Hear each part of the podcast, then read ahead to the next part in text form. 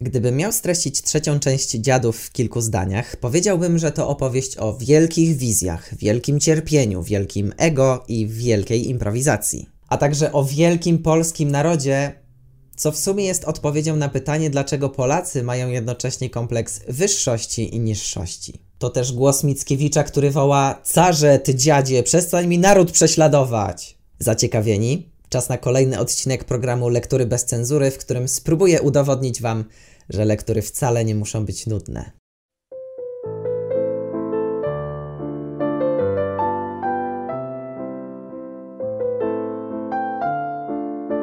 Trzecia część dziadów jest specyficzna, ale postaram się Was nieco wprowadzić, żebyście mogli poczuć klimat i łatwiej ogarnąć o co w dziadach chodzi. Założę się, że zdecydowana większość z Was ma jakieś zajęcia dodatkowe. Pewnie chodzicie na jakiś kurs językowy, uczęszczacie do szkoły muzycznej, na kółko teatralne, do klubu szachowego, a może chodzicie na treningi, bo uprawiacie jakiś sport drużynowy i tak dalej. A nawet jeśli nie macie takich aktywności, no to może gracie w gry sieciowe, na przykład w Fortnite'a, w Among Us czy w CS-a. No, generalnie chodzi o to, że jesteście częścią jakiejś grupy.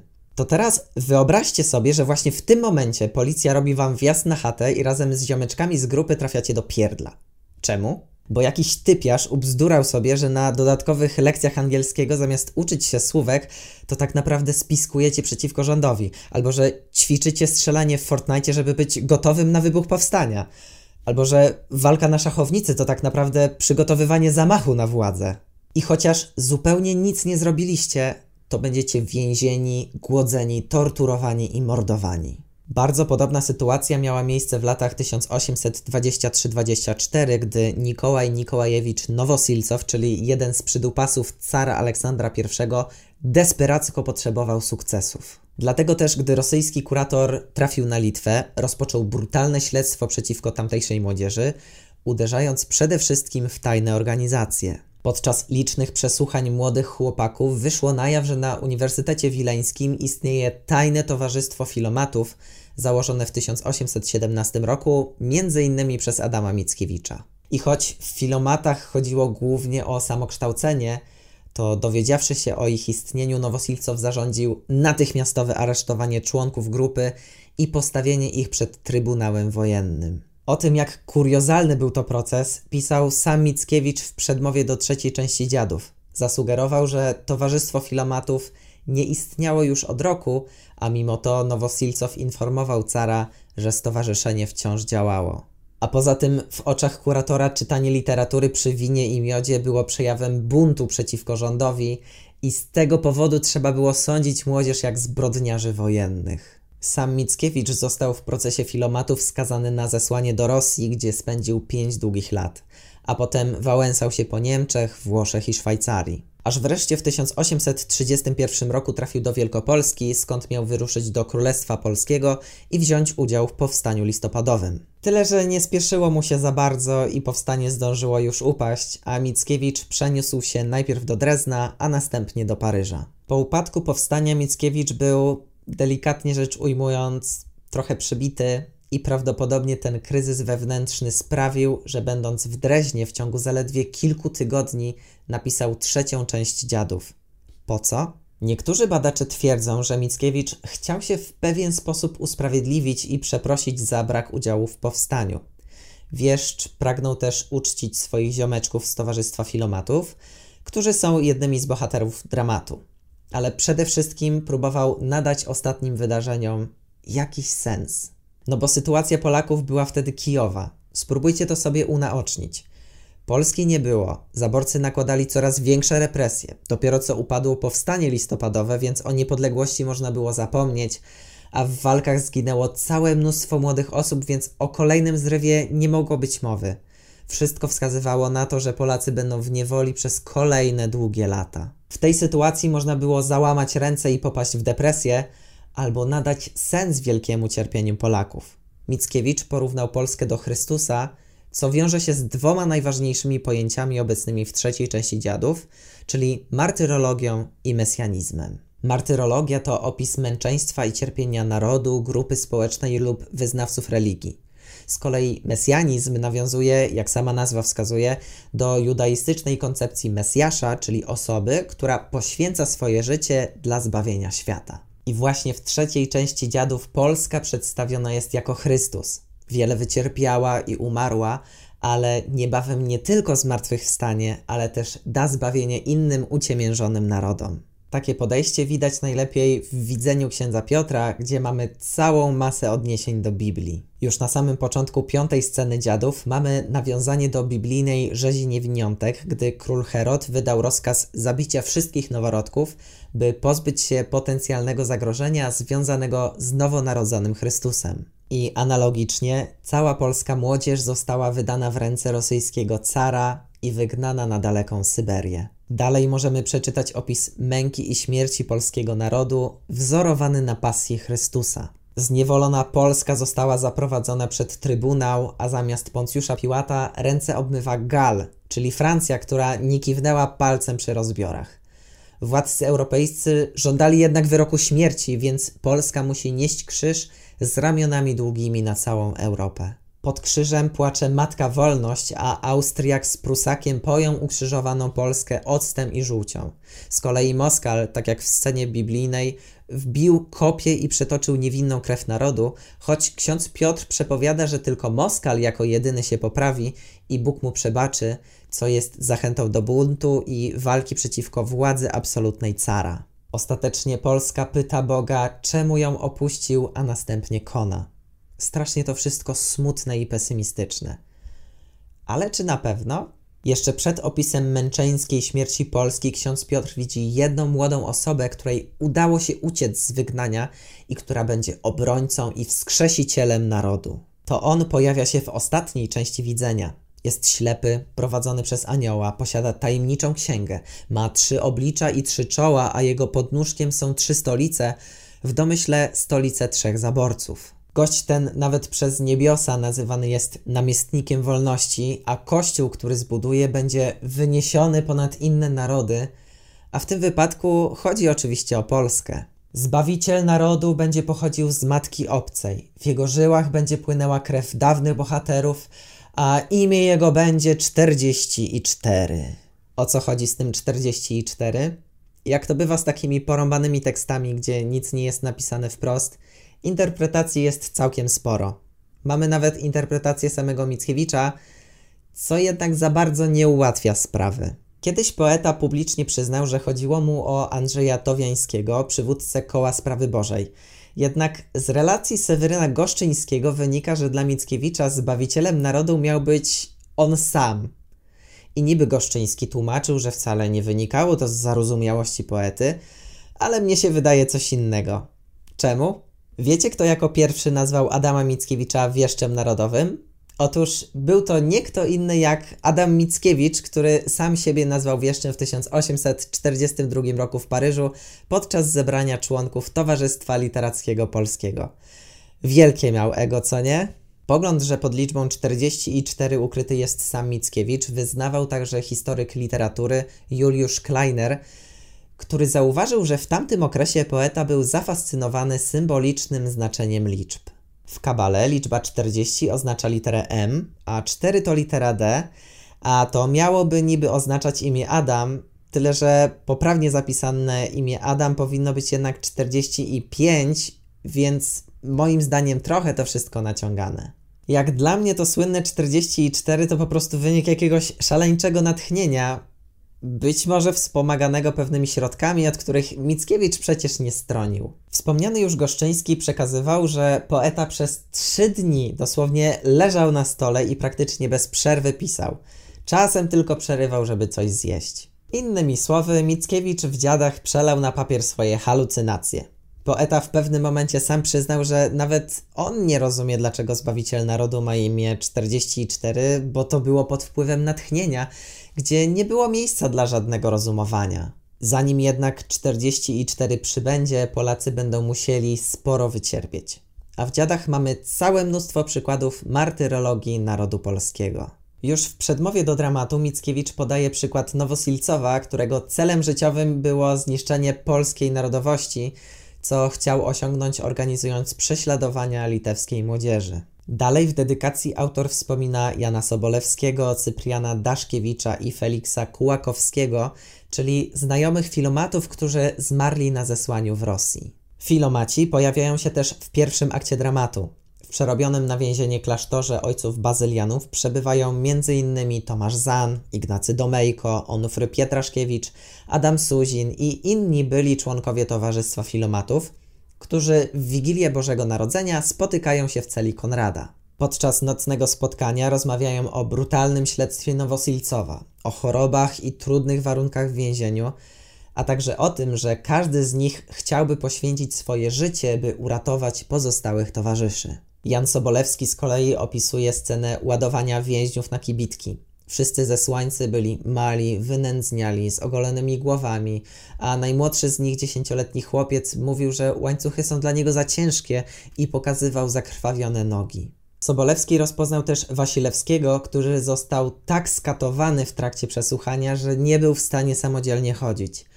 Wtedy rosyjscy żołnierze podnieśli jego zmasakrowane ciało, które wyglądało jak ciało zdjętego z krzyża Chrystusa. Wiele mówiąca jest także pieśń Feliksa, który przekornie przekonuje, że cokolwiek się stanie, będzie pracował dla cara. Jeśli zostanie zesłany do kopalni, to kiedyś z rudy ktoś wykuje żelazny topór na cara. Jeśli car nakaże się rozmnażać, to być może jego syn zawiąże spisek przeciwko carowi, a jeśli na zesłaniu zostanie ogrodnikiem, to z tych konopi ktoś kiedyś zrobi sznur dla cara. To pokazuje, że choć teraz naród musi się podporządkować, to zawsze pozostanie nadzieja na wyzwolenie ojczyzny. Do martyrologii nawiązuje także bajka opowiedziana przez Żegotę. Po wygnaniu człowieka z raju, Bóg nakazał aniołom, by przekazali człowiekowi ziarna.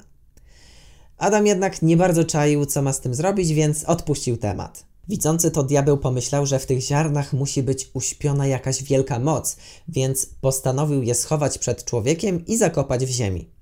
Jakież było jego zdziwienie, gdy okazało się, że z ziaren wyrosło zboże, dzięki któremu człowiek mógł przeżyć poza rajem. W bajce tej diabłem jest oczywiście car, a ziarnem młode pokolenie Polaków, które teraz musi się mierzyć z trudnościami, ale wkrótce pokaże uśpioną siłę.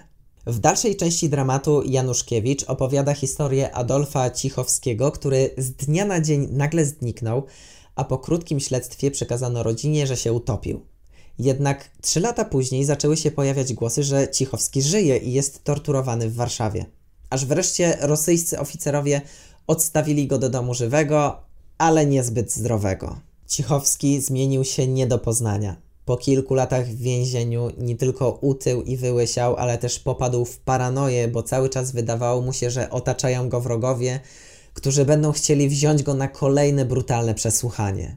Znamienna jest także historia pani Rollison i jej syna Jana. Młody chłopak był uwięziony i brutalnie katowany, a mimo to nie zdradził żadnych informacji. Do senatora Nowosilcowa przychodzi stara i ślepa Rollisonowa i prosi o wypuszczenie z więzienia jej syna, który był jedynym żywicielem rodziny. Mimo, że senator obiecał zająć się tą sprawą, to nakazał otworzenie okna, niby pod pozorem polepszenia warunków w celi. Do końca nie wiadomo, czy Rollison sam próbował popełnić samobójstwo, tak jak to wcześniej sugerował Konrad, czy carscy żołnierze wypchnęli go przez okno. W każdym razie Jan Rollison cudem przeżył upadek z trzeciego piętra. Po tym wydarzeniu Rollisonowa wdarła się na bal i wykrzyczała senatorowi prosto w twarz, że ma na rękach krew wielu niewinnych osób. Rollisonowa jest nawiązaniem do cierpienia Matki Boskiej, która z wielkim bólem obserwowała mękę swojego syna.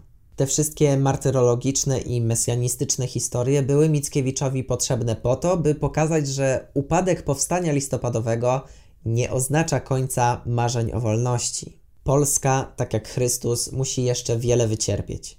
Tym samym następuje sakralizacja, czyli uświęcenie osób represjonowanych, więzionych i wysiedlonych w głąb Rosji. Gdy jednak przyjdzie odpowiedni czas, pojawi się jakaś wybitna jednostka, która wskrzesi Polskę i zainspiruje inne narody do walki o wyzwolenie. Tyle, że mesjanizm to nie jest jedyna droga do wyzwolenia. W trzeciej części Dziadów mamy do czynienia także z prometeizmem, w którym chodzi o to, że jednostka podejmuje działania korzystne dla jakiejś grupy społecznej lub całej ludzkości, nawet kosztem własnego szczęścia. Pojęcie to odwołuje się rzecz jasna do mitycznego Prometeusza, który najpierw ulepił człowieka z gliny i własnych łez, potem tchnął w niego ducha podwędzonego z rydwanu boga Heliosa, aż wreszcie podarował mu ogień wbrew woli Zeusa. A potem były inne ciekawe akcje, na przykład przykucie Prometeusza do skały i wydziobywanie jego wątroby, stworzenie puszki Pandory, wybieranie przez Zeusa ofiary od ludzi itd., tak itd. Prometeizm w trzeciej części Dziadów związany jest z postacią Konrada i wielką improwizacją. Zacznijmy od tego, że na początku trzeciej części Dziadów jesteśmy świadkami samobójstwa.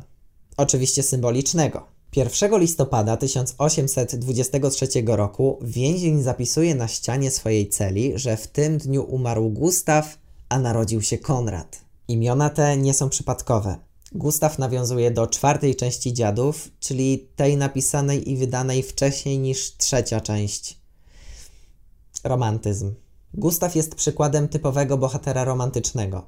To sentymentalny kochanek, który postrzegał świat przez pryzmat uczuć, a najważniejsza była dla niego nieszczęśliwa i niespełniona miłość do kobiety. Z kolei imię Konrad nawiązuje do tytułowego bohatera powieści Konrad Wallenrod, wydanej przez Mickiewicza w 1828 roku. Młody chłopak z Litwy porzucił swoje dawne życie, by wejść w szeregi krzyżaków, zostać wielkim mistrzem, a następnie doprowadzić do upadku zakonu. Jego największą cechą jest miłość do ojczyzny i dla niej gotów był poświęcić swoje szczęście. W prologu trzeciej części Dziadów dochodzi więc do przemiany bohatera sentymentalny, nieszczęśliwie zakochany Gustaw zmienia się w Konrada, dla którego najważniejszą sprawą jest dobro ojczyzny.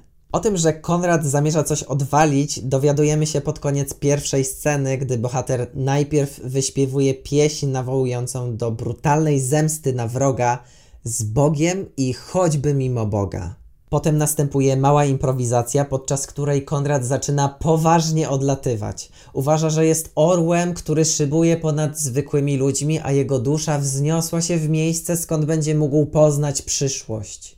I już był tak blisko, już chciał zacząć prorokować, a tu nagle pojawia się wielki czarny ptak, który wszystko zasłania i plącze jego myśli. Kruk ten to z jednej strony uniwersalny i obecny w wielu kulturach symbol strażnika tajemnic, a z drugiej strony może symbolizować pychę Konrada, która blokuje dostęp do boskich tajemnic. A potem jest ta słynna wielka improwizacja, którą w największym skrócie opisałbym trzema powiedzeniami. Co wolno wojewodzie, to nie tobie smrodzie, nie dla psa kiełbasa i przyuważ z kim fruwasz. Monolog Konrada rozpoczyna się słowami samotność, cóż po ludziach, czym śpiewak dla ludzi.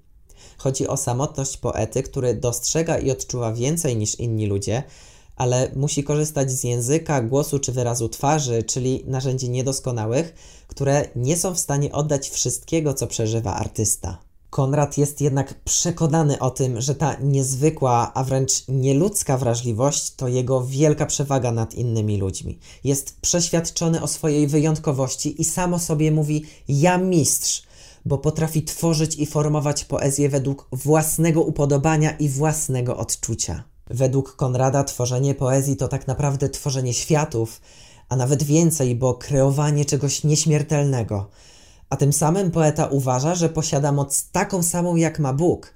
Stawia siebie na równi z Bogiem i buńczucznie zwraca się bezpośrednio do Niego i pyta: Cóż ty większego mogłeś zrobić? Jak ogromnie nabrzmiałe było ego Konrada, dowiadujemy się z dalszych części monologu. Przechwala się, jakie to on rzeczy potrafi stworzyć, jak gardzi innymi podrzędnymi poetami, prorokami i mędrcami. Mówi, że w tej chwili jest najsilniejszy i największy i ma świadomość, że nadszedł czas konfrontacji z Bogiem. Potem Konrad stwierdza, że on to jest teraz zakochany, ale nie w jednym człowieku, tylko w całym narodzie.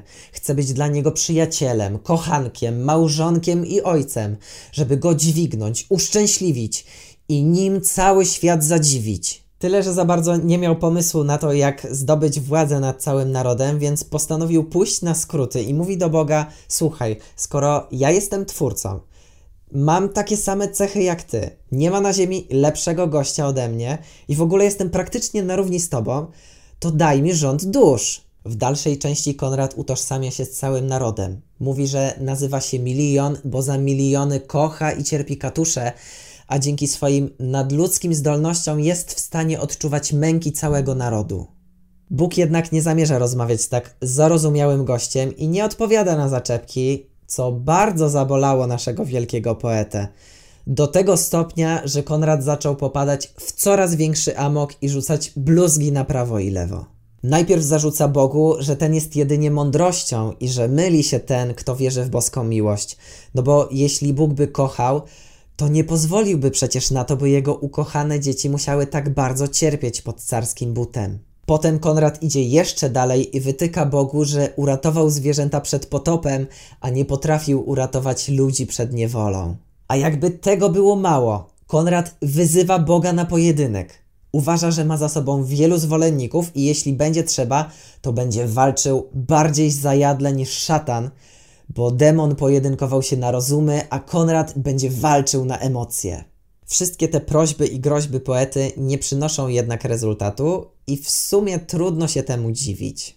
Po pierwsze, Konrad pragnie władzy absolutnej, wręcz tyrańskiej, no bo on przecież wie najlepiej, co będzie dla narodu dobre. Po drugie, przemawia przez niego pycha, zarozumiałość i nadmierna pewność siebie. No a po trzecie, po co Bóg miałby rozmawiać z gościem, który mu ubliżał, wyzywał go i bluźnił? To trochę tak, jakby Konrad po pierwszym dniu pracy w korpo poszedł prosto do CEO, starał się udowodnić, że ma takie same, a nawet większe kompetencje od swojego szefa, potem by go zwyzywał, a na koniec zażądałby w tym momencie uczynić go prezesem jednoosobowego zarządu, no bo on najlepiej wie, co należy robić, żeby przywrócić tej firmie blask. Umówmy się, że taka rozmowa raczej nie skończyłaby się awansem. No a skoro nie udałoby się to na poziomie ludzkim, to co dopiero w relacji z istotą nadprzyrodzoną, która jest ponad światem. Gdy Bóg znów nie odpowiada, Konrad nakręca się jeszcze bardziej i dochodzi do momentu, że zamierza wytoczyć najcięższe działa. Stawia Bogu ultimatum. Jeśli się nie odezwie do niego, to będzie zmuszony użyć najgorszego przekleństwa, jakie zna, że Bóg nie jest dobrym i kochającym ojcem, tylko tylko i właśnie ta chwila zawahania sprawiła, że Konrad nie zatracił do końca swojej duszy. Bo poeta mdleje, a niecierpliwy diabeł dopowiada, że Bóg powinien być nazwany nie ojcem świata, ale carem. Całą wielką improwizację można nazwać buntem prometejskim. Konrad, niczym mityczny Prometeusz, występuje przeciwko Bogu, jednak nie pragnie zaspokojenia własnych rządz, tylko podejmuje walkę w imię bezinteresownej miłości do ludzi, a konkretniej do uciemiężonej ojczyzny. I mimo, że jest wybitną jednostką, to Bóg nie zamierza z nim gadać ze względu na jego pychę. Gdyby główny bohater trochę spokorniał, to być może udałoby mu się coś ugrać, bo nieco później pokorny ksiądz Piotr otrzymuje przecież profetyczną wizję. Uwaga, teraz będzie kontrowersyjnie.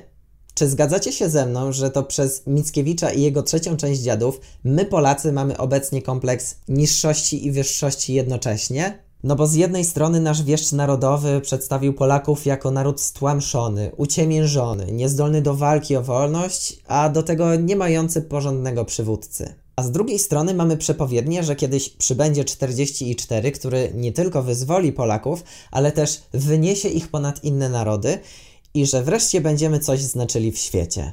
I mam wrażenie, że nawet współcześnie mamy poczucie niższości, bo uważamy się za naród, który jeszcze swoje musi wycierpieć, który jest tłamszony i wiecznie ograniczany przez obce wpływy, a jednocześnie mamy poczucie wyższości, bo tak bardzo chlubimy się, że potrafimy dokonywać rzeczy niemożliwych i cały czas jesteśmy przeświadczeni o swojej potędze. Uważam też, że Mickiewicz zrobił nam krzywdę, pisząc, że Polacy są jak lawa z wierzchu zimna i twarda, sucha i plugawa, lecz wewnętrznego ognia sto lat nie wyziębi. Wiecie, co jeszcze charakteryzuje Polaków? Zamiłowanie do wszelkiego rodzaju podziałów. Prawie 200 lat temu ludzie też mieli skrajnie różne poglądy, co doskonale widać w scenie siódmej, nazwanej Salonem Warszawskim. Zebrała się tam cała śmietanka towarzyska. Polscy generałowie, literaci, arystokraci, poeci, a także damy i młodzież. Całe to towarzystwo podzielone jest na dwa stronnictwa. Młodzież i dwóch starych Polaków stało przy drzwiach, a reszta siedziała przy stoliku. Osoby przy drzwiach rozmawiały o sprawach ważnych dla ojczyzny, o prześladowaniach i represjach, których doświadczają Polacy, ze strony carskiej policji i rosyjskich urzędników. Z kolei grupa przy stoliku to zupełne przeciwieństwo towarzystwa przy drzwiach. Rozmawiają wyłącznie po francusku, wyrażają obojętność wobec spraw Polski i Litwy, uznają wyższość literatury francuskiej nad polską, a co gorsza, ubolewają, że Nowosilcow wyjechał z Warszawy, bo przecież robił takie świetne imprezki. W salonie warszawskim Adolf opowiada wspomnianą już przeze mnie historię Cichowskiego, jednak literaci przy stoliku uważają, że nie nadaje się ona do opisania, no bo nikt nie chce czytać o takich strasznych i brzydkich rzeczach. A już na pewno nie Polacy, którzy lubią sielanki, których akcja rozgrywa się na szlacheckim dworze. W scenie salonu warszawskiego Mickiewicz skrytykował arystokrację, która niby uważała się za elitę stojącą na straży polskości i tradycji, a tymczasem popadała w kosmopolityzm, nie interesowała się sprawami narodowymi i traktowała młodzież pobłażliwie. Jeszcze większy podział społeczeństwa widoczny jest podczas balu u senatora. Z prawej strony mamy polską młodzież, która przybyła na bal, ale nie zamierzała tańczyć. Dla nich Nowosilcow jest zbrodniarzem, który ma na rękach niewinną krew, a teraz jak gdyby nigdy nic tańczy sobie i będzie się przemilał. Justyn Pol, jeden z chłopaków stojących po prawej stronie, chce zrealizować plan zamachu na Nowosilcowa, jednak powstrzymuje go Bestúżew, przekonując, że śmierć senatora niczego nie zmieni, a może jedynie pogorszyć sprawę. Z kolei z lewej strony mamy przedstawicieli arystokracji, którzy zachwycają się muzyką, śpiewem i wystrojem sali. To zdrajcy i serwiliści, którzy podporządkowani są władzy, a do tego gotowi są zrobić wszystko, by przypodobać się senatorowi. Od czasów Mickiewicza niewiele się zmieniło, co nie? Obecnie też trzeba wchodzić w tyłek odpowiednim osobom, żeby dostać dobrze płatną posadkę w spółkach państwowych. Trzeba się bez przerwy podlizywać i okazywać wdzięczność, by mieć jak najwyższe miejsce na listach wyborczych czy dostać się do rządu. A gdy ktoś okaże się niewygodny lub czymś podpadnie, to suwerenną decyzją jednej osoby zostaje zdegradowany i zapomniany. Tego też najbardziej obawiał się sam senator. W scenie szóstej Nowosilcow śni najpierw o tym, jakim jest wiernym i oddanym poplecznikiem cara, a dzięki temu ma wielką władzę i sieje postrach wśród poddanych. Później jednak kapryśny car odwraca się od senatora, który w jednej chwili staje się nikim. W trzeciej części Dziadów mamy też dwie sceny, które pozornie nie mają zbyt wiele wspólnego z resztą dramatu. Chodzi o widzenie Ewy oraz końcową scenę obrzędu dziadów. Po wielkiej improwizacji i odprawieniu egzorcyzmów przez księdza Piotra nad Zemdonem Konradem, nagle przenosimy się do wiejskiego domku pod Lwowem, gdzie młoda dziewczyna Ewa najpierw się modli, a potem zasypia i we śnie otrzymuje widzenie. Patrzy na kwiaty, które wczoraj zebrała w swoim ogródku, uplotła z nich wianek i ozdobiła nimi obraz Matki Boskiej. Nagle Maryja zdjęła wianek, podała go Jezusowi, a ten z kolei podarował kwiaty Ewie. Znajdowała się tam róża, która nie tylko ożyła, ale też zaczęła do dziewczyny przemawiać głosem mężczyzny, który prosi, by przytulić go do serca. O co w tym chodzi? Najprawdopodobniej pod postacią róży ukryty jest Konrad, który uświadomił sobie, że pycha i postawa buntu, którą zaprezentował w wielkiej improwizacji, była jednak niewłaściwa. Lepiej byłoby przyjąć postawę pokory i uznać, że cierpienie Polaków to część boskiego planu. Z kolei w scenie dziewiątej mamy obrzęd dziadów, podczas którego pojawiają się dwa upiory, najprawdopodobniej doktora i bajkowa, czyli dwóch przydupasów senatora. Kobieta towarzysząca guślarzowi mówi jednak, że ją takie zabawy nie rajcują, bo ona to jest w żałobie i chciałaby spotkać się z duchem swojego dawnego kochanka. Guślarz sugeruje więc, że dobrze byłoby wypowiedzieć jego imię. Wtedy ukazują się im kibitki, a w jednej z nich kobieta widzi swojego kochanka. Człowiek ten ma piersi zbroczone krwią, w duszy tysiąc mieczów, a na czole małą, ale niezwykle bolesną ranę. Jest to najprawdopodobniej Konrad, który najpierw poranił się z nieszczęśliwego zakochania, później biorąc na siebie cierpienia całego narodu, a na końcu podejmując walkę z Bogiem. Scena na cmentarzu jest więc nawiązaniem nie tylko do wcześniejszych wydarzeń dramatu, ale też do części drugiej i czwartej. Chociaż moim zdaniem ostatnia scena jest trochę wciśnięta na siłę, żeby Mickiewicz mógł nazwać swoje dzieło Dziady. Na końcu znajduje się zaś ustęp, czyli poemat z podróży do Rosji. Znajdziemy w nim pusty, mroźny, zimowy krajobraz Rosji, opustoszałe przedmieścia stolicy, czy obraz Petersburgu, który powstał na niezamieszkałych i dzikich terenach ze względu na kaprys cara. Mamy także opis pomnika Piotra Wielkiego i porównanie go do znajdującego się w Rzymie pomnika Marka Aureliusza, a także scenę codziennego przeglądu wojsk, który jest jednym z przykładów okrucieństwa i tyranii władcy. Na koniec mamy dwa proroctwa Oleszkiewicza, które zwiastują koniec caratu. Z kolei wiersz do przyjaciół Moskali nawiązuje do powstania dekabrystów, którzy w grudniu 1825 roku zorganizowali powstanie przeciwko carowi. Podmiot liryczny wyraża ból po stłumieniu powstania, w którym zginęło kilku znajomków Mickiewicza. Jednocześnie w wierszu pojawia się ostrzeżenie dla wszystkich, którzy chcą przypodobać się carowi, a także zapowiedź, że zgładzenie cara przyniesie wolność nie tylko Polakom, ale też samym Rosjanom. Można więc stwierdzić, że ustęp nie jest atakiem wymierzonym w cały naród rosyjski, lecz jedynie w cara i jego zwolenników. Trzecia część dziadów to przykład tego, jak literatura potrafi kształtować rzeczywistość. Choć powstała prawie 200 lat temu, to wiele obrazów, symboli i haseł wciąż jest aktualnych. I moim zdaniem fakt, że jest to dramat trudny w odbiorze, pełen szaleńczych wizji i dziwnych scen, działa tylko na jego korzyść, bo może być interpretowany na różne sposoby. Chociaż wiecie co, mam wrażenie, że dziś można by nieco zmodyfikować trzecią część dziadów. Wystarczyłoby wstawić kilka teraźniejszych wątków, pozmieniać niektóre imiona i nazwiska i wszystko przedstawić we współczesnych realiach. I mogłoby się to nazywać, bo ja wiem, na przykład Dziady, część 5 plus 3. Napiszcie w komentarzach, czy my Polacy mamy bardziej kompleks wyższości czy niższości i dlaczego. A potem sięgnijcie po trzecią część Dziadów i ogarnijcie sobie martyrologię, mesjanizm i prometeizm. Nie zapomnijcie też dać łapki w górę i zasubskrybować ten kanał, bo kolejne omówienia lektur już niebawem.